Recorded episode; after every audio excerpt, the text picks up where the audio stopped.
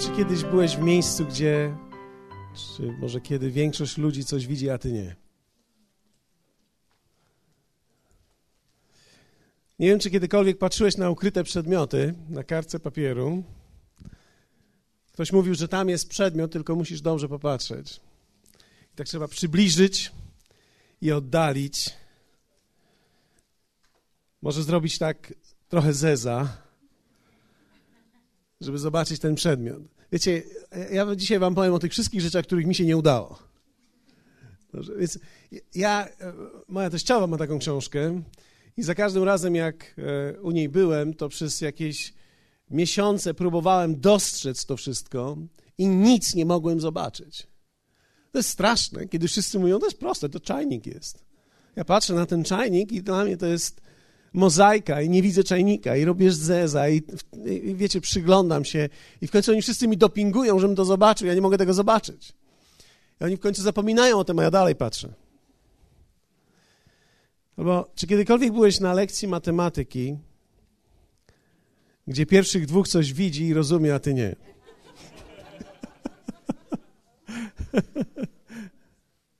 Wiecie, ja miałem okazję być z dwóch stron. Miałem okazję być uczniem, tak? I na matematyce, i pamiętam szczególnie na studiach, na studiach zaczynasz widzieć ludzi, którzy naprawdę mają zdolność matematyczną. Ja nigdy nie miałem takiej. Niektórzy mówili, że mam umysł ścisły. Ja, ja raczej byłem zasobem ściśnięty. Więc, e, więc, więc niektórzy widzieli bardzo szybko i od razu wiedzieli o co chodzi. Ja, ja, byłem, ja chciałem być dobrym uczniem, ja patrzyłem na to, ja naprawdę się starałem, ja nie mogłem tego zobaczyć. Później oczywiście szedłem do domu, szedłem na stację, patrzyłem na to jeszcze raz, jeszcze raz, jeszcze raz, jeszcze raz i mniej więcej po trzech, czterech godzinach mówię, wow, teraz rozumiem. Tylko mi zajęło to kilka godzin, a oni widzieli to od razu. Wiecie, nie ma nic bardziej frustrującego, jak, jak być w jakimś miejscu, gdzie ktoś coś widzi, a ty tego nie widzisz. Szczególnie kiedy powinieneś coś widzieć. Powinieneś coś zobaczyć. Nie wiem, czy kiedykolwiek ktoś z Was, prawdopodobnie może się ktoś znaleźć, ewentualnie jeśli nie, ktoś słucha lub ogląda. Czy byłeś kiedyś na polowaniu lub obserwowałeś przyrodę lub zwierzęta, gdzie inni ludzie widzieli, a Ty nie? Czasami, czasami jadąc pociągiem mogliśmy, siedząc, ktoś mówi, tam są sarny. A patrzę, gdzie są te sarny? Ja ich nigdy nie widziałem. E, nie mam tak bardzo krótkiego wzroku, ale ja nigdy nie mogłem zobaczyć tych saren. Pamiętam, jak kiedyś pojechaliśmy z pastorem jeszcze Czakiem, który tutaj e, gościł nas kilkakrotnie, na polowanie. I wiecie, to było polowanie na dziki. I on potrafił zobaczyć dziki, kojoty, różnego rodzaju zwierzyny, a ja nie potrafiłem zobaczyć nic. Ja, wiecie, jak mi wpadł już pod koła samochodu, wtedy strzelałem. I wtedy oni mówili: Stop, stop, stop, poczekaj, ja się trochę oddali. Nie tak z 30 centymetrów. Nigdy nie mogłem zobaczyć tej zwierzyny. Pamiętam, jak któregoś dnia jeden dzik był taki rudy. Nie wiem, ludzi widziałem takich, ale dzika nie. nie. Rudzielec się trafił. I wiecie, w tych krzakach on tam ginął, oni go widzieli, ja nie. I mówią, tam jest, strzelaj. Gdzie? Tam jest. Nie widzę. Ale ponieważ strzelałem e, z takiej strzelby, która rozsypuje śród, to tak mniej więcej wycelowałem w tą stronę i trafiłem go. Ależ byłem szczęśliwy. Wiecie, fakt jest taki tylko, że obejmowało to około dwóch metrów. Tak? Zastanawiam się, czy kiedykolwiek patrzyłeś w niebo na przykład ktoś widzi, jak chmury się ładnie układają. Mówią, no widzisz, zajączek na przykład. Patrzysz, nie ma zajączka. Wiecie, jest to jedna z najbardziej frustrujących rzeczy w życiu. To jest, kiedy ktoś coś widzi, ty tego nie widzisz. I dla niego jest to oczywiste, dla ciebie nie. Ja, ja jestem prawdopodobnie szczególnym przypadkiem. To znaczy, nie chcę powiedzieć, że niczego w życiu nie widzę. Nie chcę powiedzieć, że jest całkowicie ze mną źle. Ale muszę powiedzieć wam, że w większości tych przypadków, które tutaj opisałem, chyba byłem jedną z ostatnich osób, które to zrobiły. Pamiętam, jeśli ktoś chce naprawdę zrobić mi niemiły prezent, wiecie, naprawdę niemiły, a może ktoś z was chciałby, to jeśli kupi mi puzzle z ośmiu sztuk składające się, puzzle 8. Ja nie wiem, jak to zrobić. Ja nie wiem, e, wiecie, Kuba jest taki młody chłopak u nas, mojego szwagra syn, on robi tysiąc, dwa, żaden problem, siada i, i rozkłada wszystko. Ja mam osiem, nie wiem, co z tym zrobić. Pamiętam, któregoś dnia mieliśmy tutaj imprezę, ja wszedłem na tą imprezę z dziećmi i była taka E, taka zabawa, gdzie rodzice musieli coś ułożyć z puzli. I tych puzli było naprawdę osiem. Ja byłem ostatnim rodzicem, który w końcu się poddał. Wiecie, wszyscy ułożyli bardzo szybko. Ja nie wiedziałem, co mam zrobić. Nie wiedziałem, od której strony mam zacząć. Teraz rozumiecie, że ja mam problemy. Teraz rozumiecie, że mam naprawdę dużo problemów w życiu. Wiecie, Jezus powiedział w Ewangelii Mateusza w 13 rozdziale, w wersecie 16, ale błogosławione oczy wasze, że widzą. To powiedział do swoich uczniów. I to słowo błogosławione dokładnie oznacza szczęśliwe. Szczęśliwi są ci, którzy widzą. To znaczy, że widzenie, zwróćcie uwagę, widzenie przynosi zysk,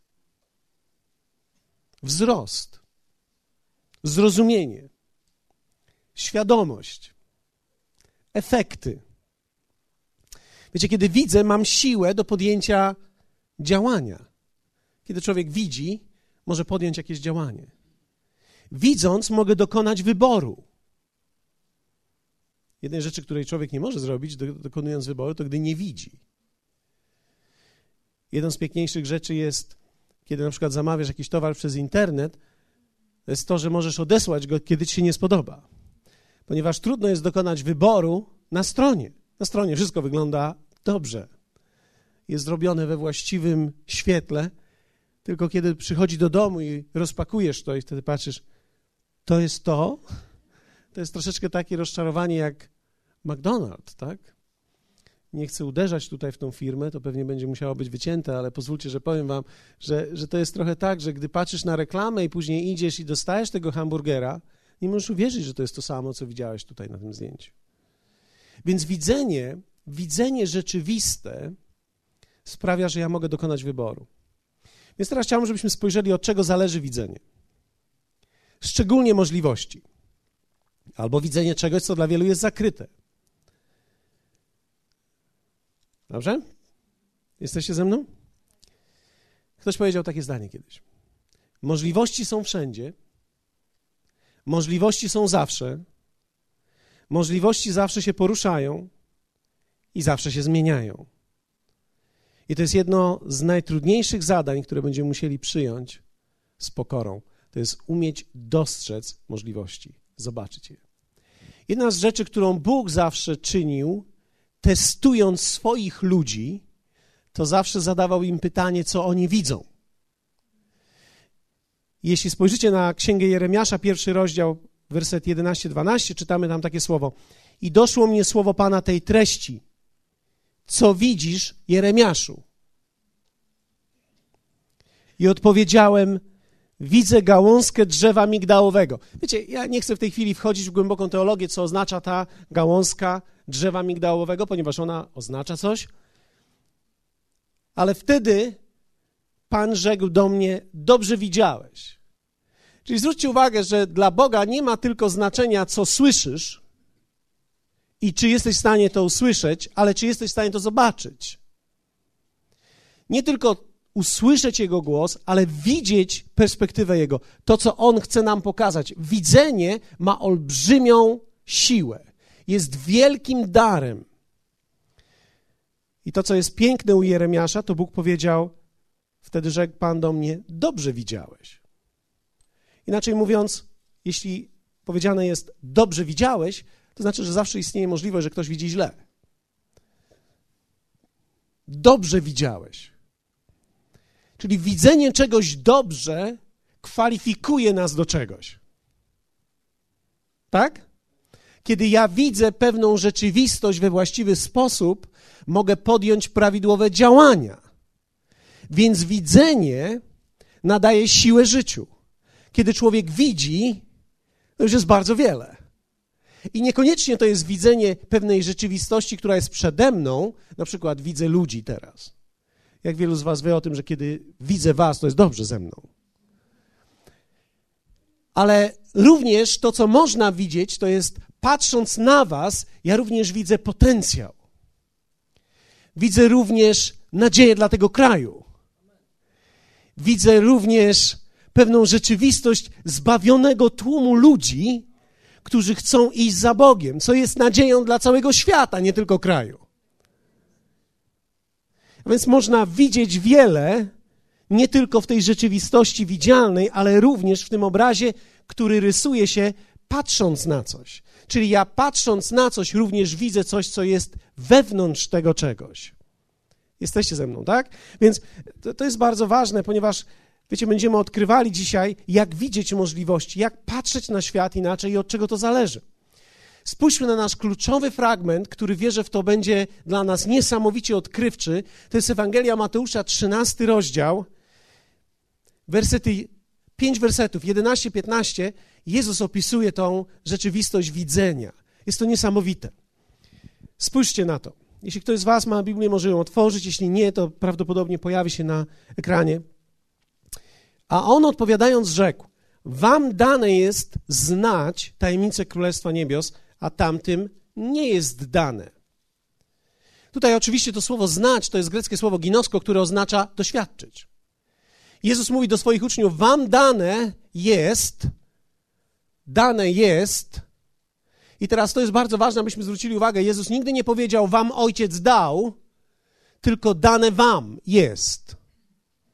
Czyli zaistniała pewna obiektywna sytuacja, która sprawiła, że wy coś widzicie. Oczywiście za chwilę do tego dojdę, ponieważ to nie Bóg wybiera, co widzimy i kto widzi. Więc to nie jest tak, że kiedy Jezus powiedział, Wam dane było, czyli Bóg Was wywyższył i dał Wam coś, czego innym nie dał. Nie, wam dane, inaczej mówiąc, zaistniała pewna obiektywna rzeczywistość, która sprawiła, że wy coś widzicie, tak? A inni nie. Wam jest dane i teraz nie tylko zobaczyć coś, ale przede wszystkim to słowo znać, to jest doświadczyć. Czyli byliście w stanie doświadczyć tajemnic, i tutaj oczywiście jest to szumne słowo Królestwa Niebios, które jest pewną rzeczywistością. Królestwo Boże to jest królowanie Boga w życiu. Wam dane było doświadczyć, jak to jest, kiedy Bóg króluje w waszym życiu. Rozszyfrujemy to. Czyli wam dane było doświadczyć, jak to jest, kiedy Bóg Ojciec jest razem z wami i króluje w waszym życiu. I teraz werset dwunasty mówi tak. Albowiem temu, kto ma, będzie dane i obfitować będzie, a temu, kto nie ma, i to, co ma, będzie odjęte. Wiecie, te słowa brzmią bardzo ciężko, ale pozwólcie, że od, w jakiś sposób rozszyfrujemy je, bo gdy czytamy grecki tekst, troszeczkę widzimy to inaczej. Jezus dokładnie mówi tak: Albowiem temu, kto odbije prawdę, którą widzi, czyli gdy ona zarezonuje w nim i on odpowie na to, będzie mu dane tak, że będzie jeszcze obfitował w tym doświadczeniu. Tak? A temu, kto nie odbije tego, czyli nie zarezonuje w nim nic, kiedy coś zobaczy, to nawet to, co wydaje mu się, że ma, straci to nie z dlatego że wybrał tą stratę, ale dlatego, że tak naprawdę okoliczności, życie i diabeł są w stanie mu to zabrać. Co to znaczy odbić? Bo ponieważ tutaj pojawia się słowo odbić, to słowo, które mamy temu, kto ma, kto ma, to jest dokładnie słowo greckie echo. Czyli ten, kto odbije, zarezonuje. Zobaczcie, co się dzieje w tej chwili między nami. Ja teraz jestem tutaj tym, który głosi słowo. Ty jesteś tym, który je słucha. I teraz, w zależności od tego, co się w tobie stanie, na podstawie tego, co słyszysz, zależy od tego, zależy teraz dalej, co będziesz w swoim życiu miał. Jeśli w prawidłowy sposób, ja nie wiem, jak wygląda prawidłowy, bo on nie wygląda, to się dzieje wewnątrz. Jeśli w prawidłowy sposób, na podstawie usłyszanego słowa, zobaczysz rzeczywistość Bożą dla siebie i odpowiesz na nią pozytywnie, będziesz mógł doświadczyć tego wszystkiego, o czym mówię. Jeśli nie odbijesz pozytywnie wewnątrz siebie, to nie będziesz mógł mieć tego i doświadczyć tego wszystkiego, co jest głoszone. Jesteście ze mną? Popatrzcie dalej. I teraz werset trzynasty odkrywa przed nami nieprawdopodobną sytuację. Nieprawdopodobna. Powiedzmy razem to słowo, nieprawdopodobna. Wiecie, my czytamy czasami fragmenty biblijne i nic nie widzimy. Nie wiem, czy ktoś z was był kiedyś w takiej sytuacji? Ja byłem wielokrotnie. Praktycznie jestem codziennie w takiej sytuacji. Czytam codziennie słowo i codziennie są rzeczy, których nie widzę. Czytam to kilkakrotnie i nie widzę. Niektóre rzeczy widzę. Więc nie jest ze mną aż tak źle. Ale jest wiele rzeczy, których nie widzę. Ale teraz zobaczcie, pokażę wam, co zobaczyłem tu, dobrze? Dlatego w podobieństwach do nich mówię, bo patrząc nie widzą i słuchając nie słyszą ani nie rozumieją. Jezus mówi dokładnie tak. Z powodu tego, że tak jest, że ci ludzie nie odbijają prawidłowo. Coś w nich jest, że nie odbijają prawidłowo. Nie rezonuje w nich to, co ja mówię. Jezus tak mówi. Dlatego właśnie mówię do nich w podobieństwach. Jezus nie mówił do nich w podobieństwach, żeby coś przed nimi ukryć. Jezus mówił w podobieństwach, ponieważ inaczej nie mogli zrozumieć. A Jezus chciał bardzo, żeby zrozumieli. Więc jeśli ktoś czegoś nie może zrozumieć, starasz się mu to wytłumaczyć podobieństwem. Czyli bierzesz coś, co jest oczywiste i pokazujesz, że to jest tak samo działające, jak to, co jest niewidoczne, ale również jest oczywiste. I to jest najprostszy sposób nauczania. Tak uczy się dzieci. Bierze się coś, co jest oczywiste i pokazuje im się coś, co jest bardziej może nie zawiłe, ale ukryte. I staramy się przypodobać pewne wartości i okoliczności oczywistych sytuacji z tym, co jest w tym bardziej ukrytym wymiarze. Dlatego Jezus mówił do nich w podobieństwach, aby patrząc mogli w końcu zobaczyć. On nie mówił do nich w podobieństwach, dlatego, że chciał, żeby oni się nie nawrócili on mówił do nich w podobieństwach, bo chciał, żeby w końcu zarezonowało coś w nich. Jezus był mistrzem głoszenia. Potrafił ze skomplikowanych fragmentów biblijnych Starego Testamentu uczynić coś bardzo życiowego, bardzo normalnego, z czymś, z czym wszyscy się stykają i wszyscy tego doświadczają. Można byłoby powiedzieć tak, że kiedy chcesz komuś pomóc, musisz zejść na jego poziom. Więc Jezus mówi: Ja dlatego schodzę na ten poziom, w którym oni mnie mogą zrozumieć, ponieważ oni nie rezonują, nie odbijają.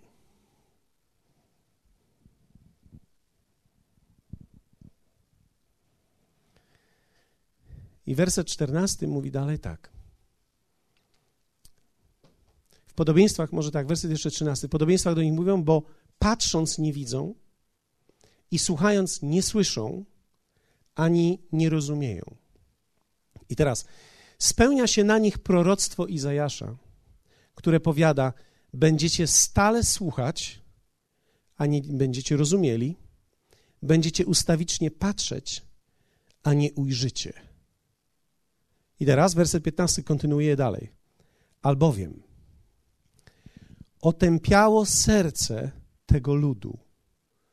Uszy ich dotknęła głuchota, oczy swe przymrużyli, żeby oczami nie widzieli, ani uszami nie słyszeli i sercem nie rozumieli i nie nawrócili się, a ja, żebym ich nie uleczył. Ten fragment jest. On jest właściwie przetłumaczony, ale bym powiedział tak, nadaje, jest kilka wyrazów w nim, które nadają nie to światło, z którym Jezus mówił. Ponieważ wygląda to troszeczkę tak, jakby Izajasz mówił: Przyjdzie taki czas, że ci ludzie będą tacy straszni, okropni, wstrętni, nie będą chcieli słuchać Słowa Bożego. I wiecie, niektórzy kaznodzieje w taki sam sposób to robią. I myślą dokładnie tak samo. Ale Jezus w tym tekście dokładnie tego nie powiedział. On powiedział, Izajasz słusznie mówił, że nadejdą takie chwile, że ludzie nie będą rozumieli, będą ustawicznie patrzeć, a nie ujrzą. I teraz werset 15 zaczyna dokładnie mówić tak. Albowiem, i to greckie słowo jest z powodu tego. Czyli oni nie widzą, i to jest bardzo ważne, ponieważ ja ten fragment e, jakby koronuje w tym naszym tekście, jak widzieć możliwości, skąd się bierze widzenie i skąd się bierze niewidzenie. Jak to jest, że ktoś widzi, a ktoś nie widzi? Jak to jest, że ktoś rozumie, a ktoś nie rozumie? I teraz Jezus mówi tak: Oni nie widzą z takiej przyczyny. Otępiało serce tego ludu. To słowo otępiało serce w greckim wyrazie, w greckim sformułowaniu dokładnie oznacza stało się nieczułe z powodu zranień po uderzeniach.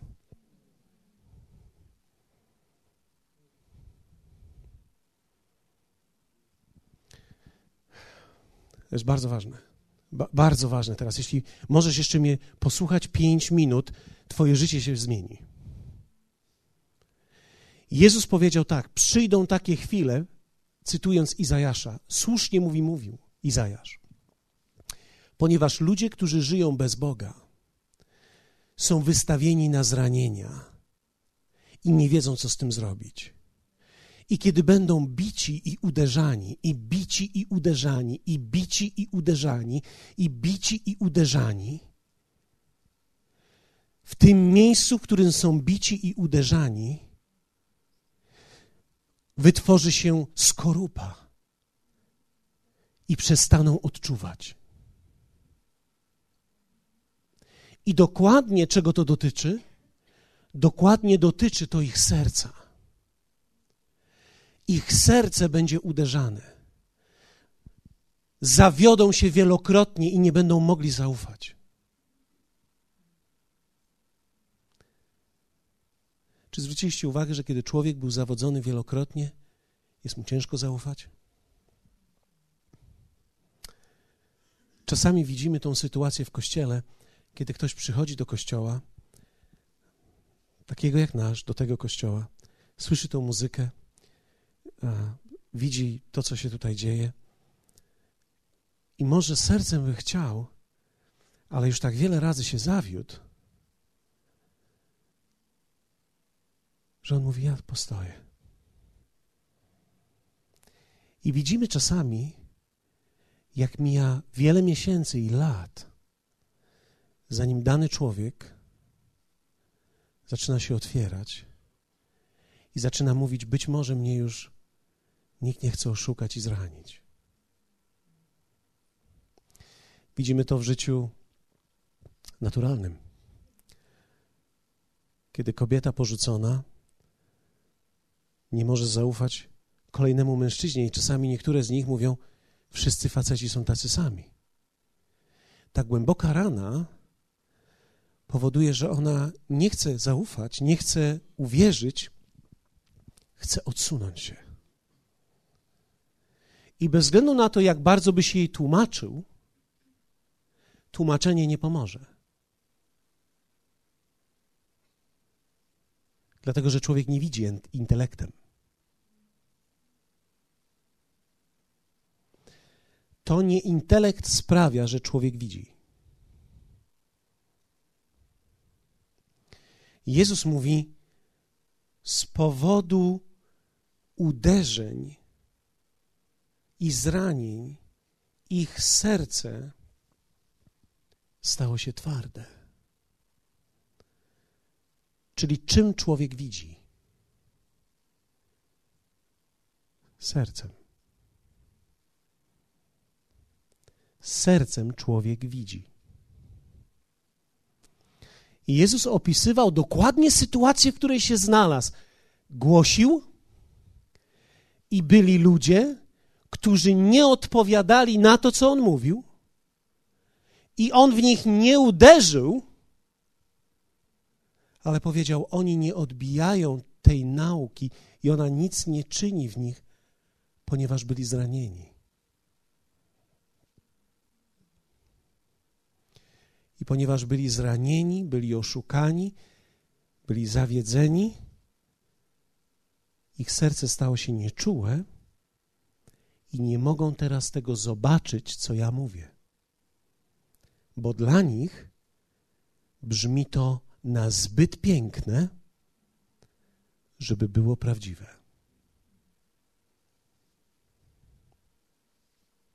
Jeszcze raz to powtórzę. Dla takich ludzi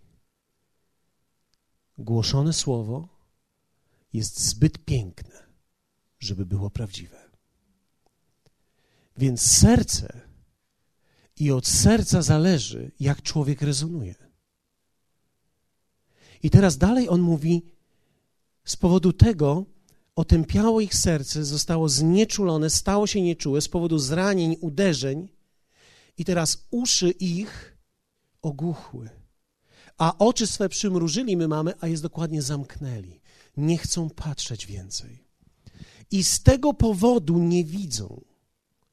I z tego powodu nie słyszą. I z tego powodu sercem nie rozumieją. I z tego powodu nie mogą się nawrócić. I z tego powodu nie mogę ich uleczyć. Nie wiem, czy widzicie frustrację Jezusa.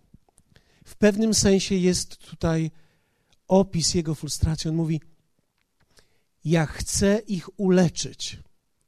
Moim ostatecznym pragnieniem jest uleczyć ich życie, dać im, według tego co mówi Jan 10:10, 10, życie jakie? Obfite. Dobre życie. Ale żeby mogli mieć dobre, obfite życie, muszę ich najpierw uleczyć. Ale żeby ich uleczyć, oni muszą odbić w sobie, zarezonować to, co ja do nich mówię. Muszą na to, co, mów, co słyszą, odpowiedzieć w pozytywny sposób, a nie mogą, bo są zranieni i nie mają z tego powodu wyjścia żadnego. Bo dopóki nie będą w jakiś sposób uleczeni, nic się nie zmieni. I ktoś może powiedzieć, no to jest patowa sytuacja. Ponieważ tak, Jezus chce ich uleczyć, a oni z powodu swoich zranień nie chcą go słuchać. Co mam teraz zrobić? Jezus mówi: Całe szczęście, że wy widzicie. Bo gdy ktoś już widzi i podąży za tym, będzie mógł za chwilę doświadczyć tego, to, co ja zrobię, i kiedy doświadczycie to, co ja zrobię, pójdziecie z tym do ludzi.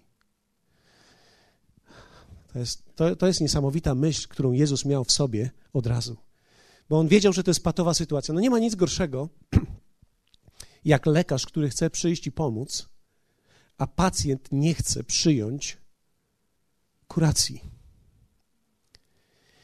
Wobec tego ten lekarz musi udowodnić najpierw, że on chce mu pomóc. I nie może udowodnić, lecząc go, musi zrobić coś, co jest obiektywnie słuszne i prawdziwe, wyrażając swoją miłość względem tego człowieka. Więc Jezus musiał przyjść i umrzeć. I umierając, przebaczyć.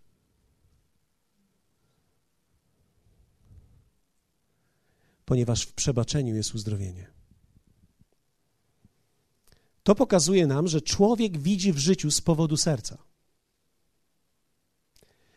Czyli kiedy wiecie, człowiek patrzy na kartkę i nie widzi czegoś, to w takich sytuacjach akurat to jest kwestia pewnej edukacji. Ale kiedy mówimy o życiowych sprawach i kiedy mówimy o życiu człowieka, które tak naprawdę wypływa z jego serca, to widzenie możliwości jest widzeniem, które płynie stąd, nie stąd. Dlatego wierzę w to, że ponieważ człowiek widzi sercem, ma wpływ na to, co widzi. Dlatego dzisiaj możesz nie widzieć możliwości, albo możesz widzieć źle swoją rzeczywistość, która cię otacza, i możesz to uleczyć. Możesz to zmienić. Dobra nowina jest taka, że nawet kiedy dzisiaj tutaj siedzisz, albo słuchasz tego na płycie, albo oglądasz to w telewizji, to nawet jeśli nie widzisz możliwości, to możesz coś z tym zrobić. Jeśli nawet nie możesz komuś zaufać, to możesz coś z tym zrobić. Jeśli zostałeś ciężko zraniony, to można coś z tym zrobić. Jest odpowiedź dzisiaj na to. Wtedy nie było odpowiedzi. Jezus wtedy jeszcze nie mógł nic zrobić z tymi ludźmi, bo jeszcze nie umarł. Ale dzisiaj my mamy to wszystko, co On przyniósł nam ze swoją śmiercią. Czyli moje serce, moje wnętrze decyduje o tym, czy widzę. To, czy człowiek widzi możliwości, zależy od jego wnętrza.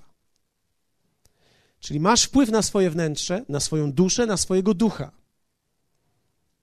Zobaczcie, na to mamy wpływ. Jeśli wiesz, że jesteś zraniony, możesz coś z tym zrobić. Jeśli wiesz, że zostałeś dotknięty, możesz dzisiaj coś z tym zrobić. Możesz uleczyć siebie i sercem możesz zobaczyć wiele rzeczy. Wiecie, dusza kształtuje nasz sposób widzenia. Można duszę zmienić. Ktoś może powiedzieć, ja mam taki charakter, już taki jestem. Nigdy tak nie mów, ponieważ nigdy nie wiesz, jaki możesz być. Kiedy mówisz, ja już taki jestem, to zamykasz swoje życie. Raczej powiedz, ja nie wiem jeszcze, jaki jestem. Dokładnie jeśli chciałbyś być bardzo biblijny, zacznij cytować Jana, który pisze: Jeszcze nie wiemy, kim będziemy. Człowiek, który mówi: Ja już taki jestem i się nie zmienię, to jest człowiek, który zamknął swoje życie na tym etapie i już to już jest koniec jego rozwoju. On prawdopodobnie pójdzie do nieba, ale się tam strasznie zdziwi, co mogło się stać w jego życiu i jaki mógł, jakie mógł mieć życie i jak mogła wyglądać jego sytuacja. Dlatego nigdy, nigdy nie mów, ja już taki jestem, zawsze mów, jeszcze nie wiadomo, jaki będę. Mając oczywiście na myśli, że pójdzie wszystko w dobrą stronę. Więc jak mogę kształtować swoje wnętrze, aby widzieć możliwości? W jaki sposób mogę to zrobić? Po pierwsze, przyjmij postawę pokory. W przypowieści 14:6 czytamy takie słowa. Szyderca nadaremnie szuka mądrości, lecz dla roztropnego poznanie jest rzeczą łatwą. Słowo szyderca w hebrajskim tutaj jest tłumaczone również w taki sposób, jako pierwsze tłumaczenie. Nauczyciel. Nie jest to ciekawe? Nauczyciel nada, nadaremnie szuka mądrości. To nie jest mowa o zawodzie. To jest mowa o postawie. Wiecie, są ludzie, którzy mają postawę nauczycielską.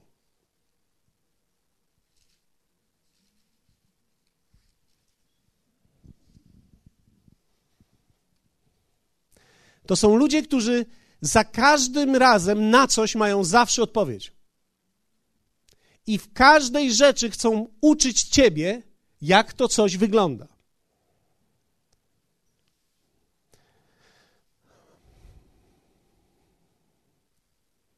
Słowo Boże mówi nauczyciel albo to słowo może być również tłumaczone wyjaśniacz. No, ja to tak wymyśliłem. Wyjaśniacz.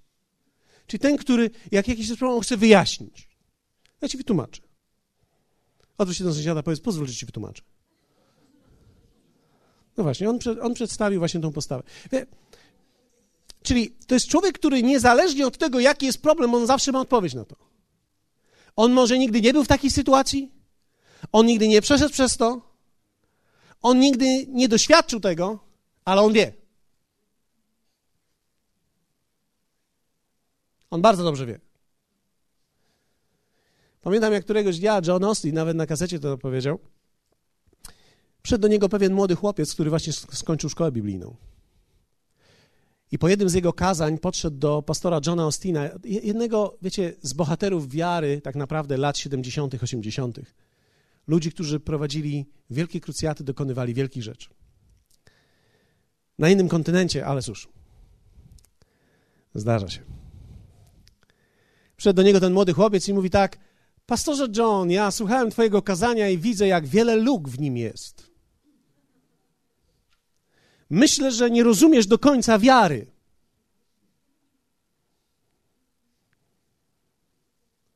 I pastor John, prowadząc już kościół chyba 35 lat, odwrócił się do niego i powiedział: Bardzo chętnie posłucham, ale nie dzisiaj. Ponieważ akurat skończyło się spotkanie. Ale co pokazuje to? Pokazuje to taką rzeczywistość, że są ludzie, szczególnie kiedy ktoś troszkę chwyci teorii. Wydaje mi się, że wie wszystko. I to jest jedna z najgorszych rzeczy, jaką możemy mieć. Szczególnie, muszę Wam powiedzieć, Kościół jest pełen takich ludzi. Ja nie mówię, że siedzą w pierwszym rzędzie.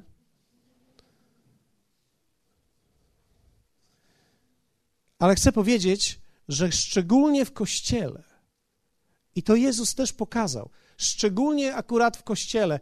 Tutaj naród izraelski był symbolem tego kościoła, tak naprawdę, obrazem tego kościoła. Ci ludzie byli zranieni, nie wiedzieli o co chodzi, nie wiedzieli jak mają żyć. Jedyny problem był tylko taki, że oni wszystko wiedzieli. I oni dokładnie chcieli pouczać Jezusa, jak to powinno wyglądać, skąd powinien Mesjasz być i co powinien Mesjasz robić, kiedy przyjdzie. Wiecie, Mesjasz przyszedł, a oni mówili mu, co on ma powinien zrobić skąd powinien pochodzić i jak to powinno wyglądać, kiedy on przyjdzie, bo oni już dobrze wiedzieli. Wyjaśniacz. Szyderca.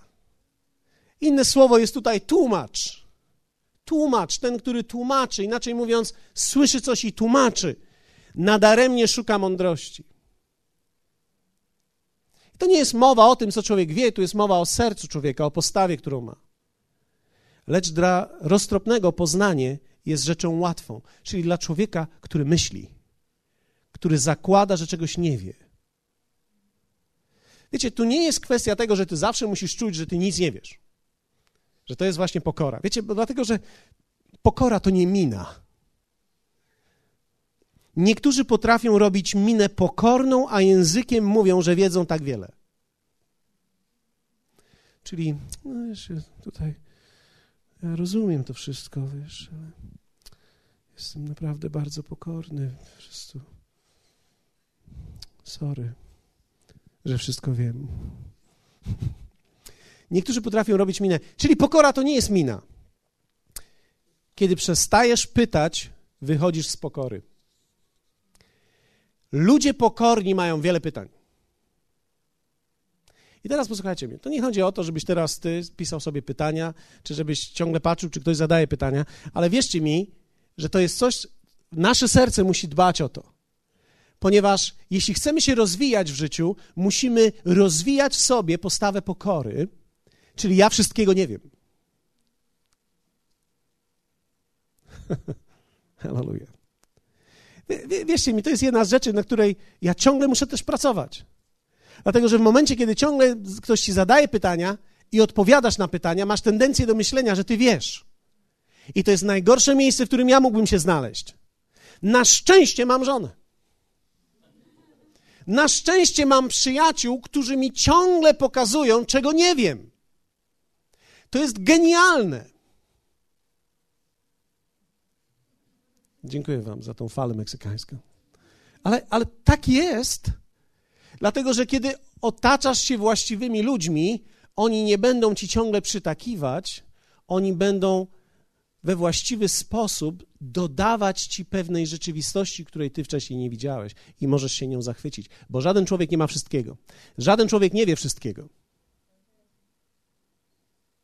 Hallelujah. Pozwólcie, że mając jeszcze te kilka minut, powiem o takiej rzeczy, która myślę też jest istotna. Kiedy jesteś tutaj w kościele, to nie obliguje cię, że ja jestem jedynym Twoim nauczycielem życia. Czyli możesz mieć innych ludzi, których słuchasz. I to jest bardzo dobrze. Ale upewnij się, że ci, który, których słuchasz, idą dokładnie w tą samą stronę, którą my idziemy. Ponieważ nie chodzi o to, żeby być na wszystkich kierunkach studiów. Chodzi o to, żeby być we właściwym miejscu. I wtedy, kiedy jesteś we właściwym miejscu, czerpiesz wiedzę z różnych stron, ale ona kształtuje cię w jedną stronę, w jednym kierunku. Jesteście ze mną? Myślę też, że nawet jako rodzice musimy uważać, aby nie być jedynym głosem dla naszych dzieci. Ja bardzo się cieszę, że moje dzieci, będąc tu w kościele, mogą korzystać z wielu mądrych ludzi, którzy są tu w kościele. Ponieważ czasami ja nie mogę do nich przemówić, ale ktoś z kościoła przemówi do nich. To jest strasznie interesujące, kiedy człowiek sam odkrywa, że nawet dla swoich własnych dzieci nie jesteś jedynym i ostatecznym źródłem wszystkiego. Ale wiecie, czego nas to uczy? Pokory. Żaden człowiek nie ma wszystkiego, żaden człowiek nie wie wszystkiego. Zwróciłem uwagę, że jednym z najbardziej dla mnie genialnych ludzi i mądrych ludzi to są ludzie, którzy ciągle zadają pytania.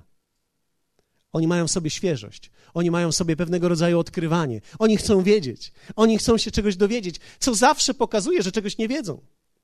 Są ludzie, którzy za wszelką cenę nie chcą zadać pytań, ponieważ a nuż się obnaży to, że czegoś nie wiedzą. To jest straszna postawa, to jest postawa pychy. Biblia mówi, że ten, kto jest nauczycielem w środku, wewnątrz siebie, on już nie ma szans, żeby się czegoś dowiedzieć. A nawet jeśli się będzie dowiadywał, nikt nie będzie z nim chciał rozmawiać, ponieważ kiedy rozmawiasz z tym, który ciągle poucza, masz tendencję do odsuwania się od takiej osoby. Przyjmij postawę pokory. Kiedy przestajesz pytać, wychodzisz z pokory. Drugie, przyjmij uzdrowienie ze zranień. Człowiek nie będzie dobrze słyszał i dobrze widział, kiedy jest zraniony. Mamy kilka osób nowych na każdym spotkaniu, ale też mamy też osoby, które odwiedzają nas z różnych kościołów. Zdarza się. Nie zawsze, nie często, ale zdarza się. To, jak przeżywasz to miejsce, zależy od tego, jak przeżywałeś wcześniej swój kościół. Zranienia, które dotknęły ciebie, te rzeczy, które przeżywałeś wcześniej, mają zdecydowany wpływ na to, jak odbierasz nawet to, co ja mówię. Dlatego musimy ciągle przyjmować uzdrowienie ze zranień. Będziemy ranieni. To jest normalne. Świat nie jest doskonały, my nie jesteśmy doskonali, nawet doskonali ludzie wokół nas nie są doskonali. Moja żona jest wspaniała, ale nie jest doskonała. Ja czekałem na amen teraz. Wiecie, ja jestem w porządku chłop, ale nie jestem doskonały. Amen, bo tam było głośniejsze, ale rozumiem. Widzicie, jak to jest? Już się poczułem zraniony. Ale kiedy człowiek jest otoczony ludźmi kiedy żyje, będzie raniony. To jest naturalne. Więc musimy przyjmować uzdrowienie ze zranień. Jesteśmy zranieni przez ludzi, systemy i okoliczności. To jest naturalne. Mówiliśmy o tym kilkakrotnie. Nawet sprawdzaliśmy, próbowaliśmy tutaj zrobić dobry klimat w kościele, dobrą temperaturę. Dla jednych jest wtedy za zimno, dla drugich jest za ciepło. Nie jesteśmy w stanie dobrać takiej temperatury. Nie ma takiej temperatury. Musielibyśmy takie kabiny specjalne zrobić dla każdego człowieka, który by sobie, wchodząc do kościoła, ustawia własną temperaturę dla swojej własnej kabiny, siedząc i słuchając. Gwarantuję wam, że każdy z was miałby inną temperaturę. Może nie do końca całkiem, ale byśmy prawdopodobnie byli w jakichś granicach, ale każdy miałby inną. Batka miałaby 26 stopni. Moja teściowa miałaby 16. Dlatego, że temperatura ciała i odbieranie temperatury zmienia się również od wieku. Ja na przykład, kiedy wychodzę tutaj, czasami uderza, mam uderzenia. Ja nie jestem kobietą, ale mam. Nie jestem jeszcze po pięćdziesiątce kobietą też. Musimy przyjmować uzdrowienie ze zranień. Kiedy żyjesz w zranieniu, nie możesz niczego stworzyć i zobaczyć właściwie. Ludzie zranieni nie widzą dobrze i nie mogą niczego stworzyć. Dlatego trzeba być uzdrowionym. I teraz posłuchajcie, to jest bardzo ważne. Drogą do uzdrowienia ze zranień jest droga przebaczenia. To jest proste. Czyli aby być wolnym od zranienia, muszę przebaczyć. Dobrze, zostałeś zraniony przez swoją rodzinę. Przebacz im. Zostałeś dotknięty w swoim poprzednim kościele. Przebacz. Zostałeś dotknięty przez męża. Zostałaś dotknięta przez męża. Przebacz mu. Dlatego, że nie jesteśmy w stanie niczego dobrze zbudować, kiedy będziemy chodzili w zranieniu. Przebaczenie jest kluczem do uzdrowienia, które daje nam właściwe widzenie. Człowiek zraniony ciągle się kurczy i kuli i na tym skupia swoją uwagę, on nigdy nie będzie żył i nie będzie się rozwijał. On będzie tylko ciągle się upewniał, że go nikt więcej nie zrani. Czyli jedyną rzecz, którą robi człowiek zraniony, to jest ciągle sprawdza swoje fortyfikacje. Czyli jak jestem otoczony murem, czy szczelnie.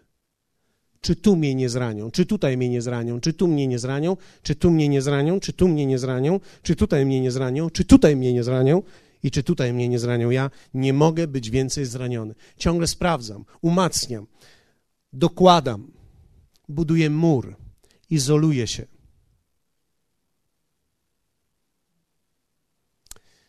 Jednym z sygnałów Twojego zranienia jest Twoja izolacja. W momencie, kiedy zaczynasz się odsuwać od ludzi, to nie dlatego, że przestajesz ich lubić, ale dlatego, że zostałeś zraniony i z tego powodu przestajesz czuć do nich sympatii i zaczynasz się izolować.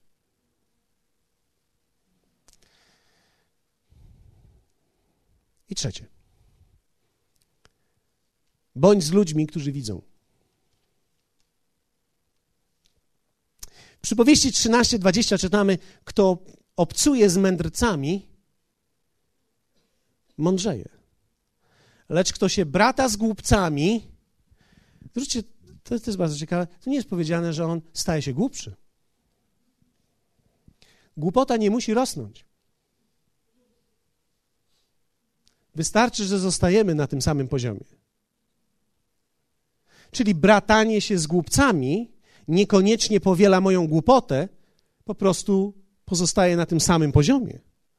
Czyli kiedy byłem ha, jestem tak, ha, ja nie wzrosłem w dół, ja nie wzrosłem w górę, ja po prostu jestem taki sam. Ale efekty są dokładnie takie same, temu się źle wiedzie. Czyli niewidzenie właściwe powoduje, że mam niepowodzenie wszędzie. Wiecie, życie to nie jest pasmo niepowodzeń. Życie to jest pasmo, ale różnych rzeczy. Więc kiedy masz w życiu ciągle jakieś niepowodzenia i ciągle relacje, które są nieudane, i ciągle w pracy ci się nie wiedzie, to wcale nie jest dlatego, że życie takie jest.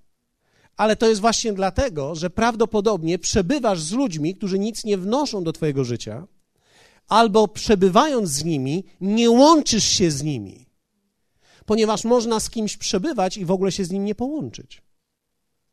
Byliście kiedyś w takim towarzystwie, gdzie wszyscy rozmawiają, ktoś siedzi obok, jest zamyślony?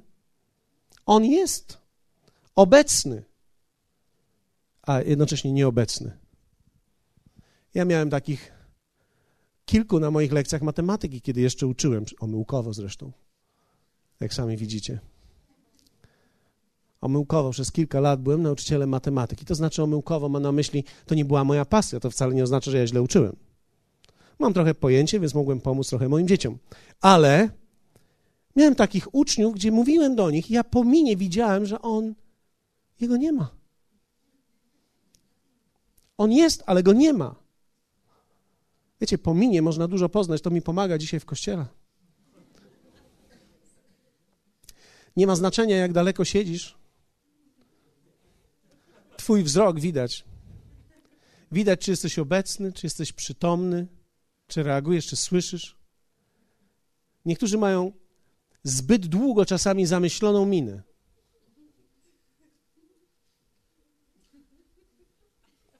A, e, e, a ponieważ ja mam dar, że słyszę, co ktoś słyszy,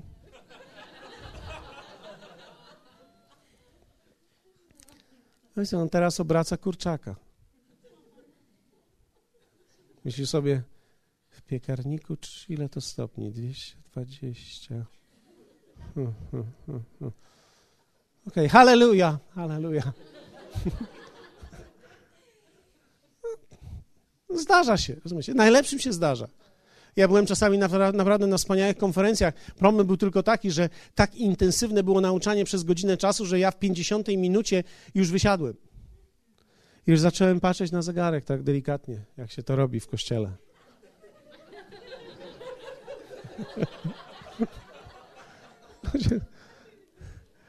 Myślałem, to jest dobre, ale już dajcie mi spokój, muszę pomyśleć o tym wszystkim. Mam dwa pierwsze zdania były uderzające, ja potrzebuję odetchnąć teraz.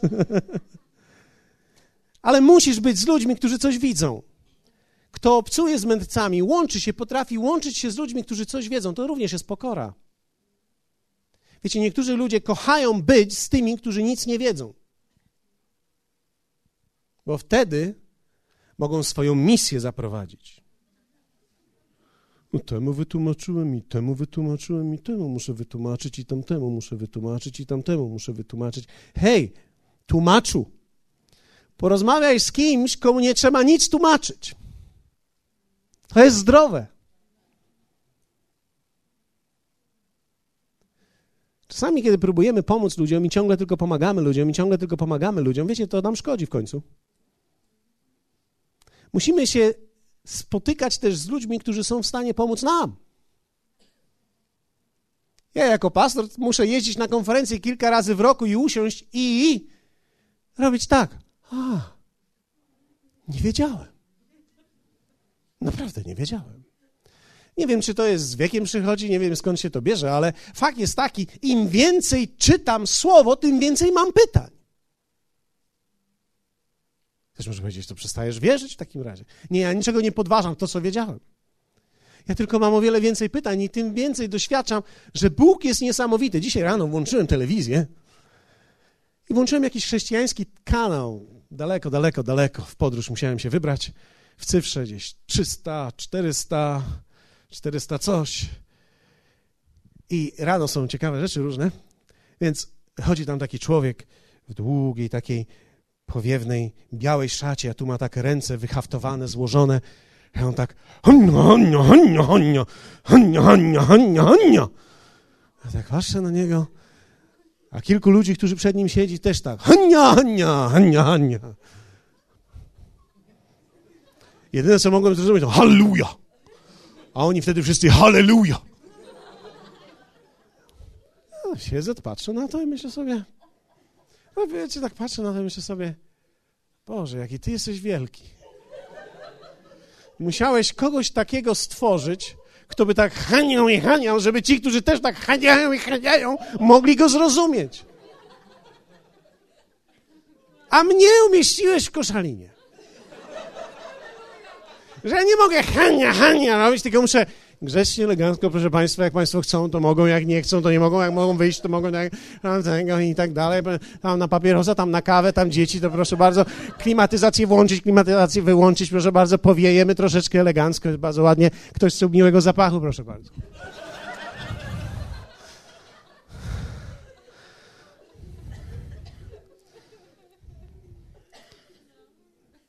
Królestwo Boże jest tak duże, jest tak wielkie, Kościoły są tak różne, tak wspaniale różnie.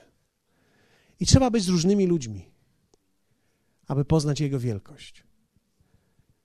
Nie ze wszystkim się zawsze zgadzam, ale to nie dlatego, że jestem mądry i to na pewno nie jest prawdą, tylko muszę powiedzieć czasami, pewnych rzeczy po prostu nie widzę. pewnych rzeczy po prostu nie widzę. Może jeszcze nie widzę. Może kiedyś zobaczę. To będzie piękny dzień, kiedy to zobaczę. To będzie piękny dzień, kiedy zobaczę te wspaniałe rzeczy na tej stronie u mojej teściowej. To będzie piękny dzień, kiedy ujrzę pewne rzeczy. Ale to jest coś, co chciałem Wam pokazać, ponieważ Jezus również chciał tego dla ludzi, aby coś zobaczyli, czego wcześniej nie widzieli. I to zależało od ich serca, które musi stać się pokorne i które musi być uzdrowione i które musi być z innymi, którzy też widzą. I to sprawia, że człowiek zaczyna rozwijać swoje życie. Hallelujah. Powstańmy razem.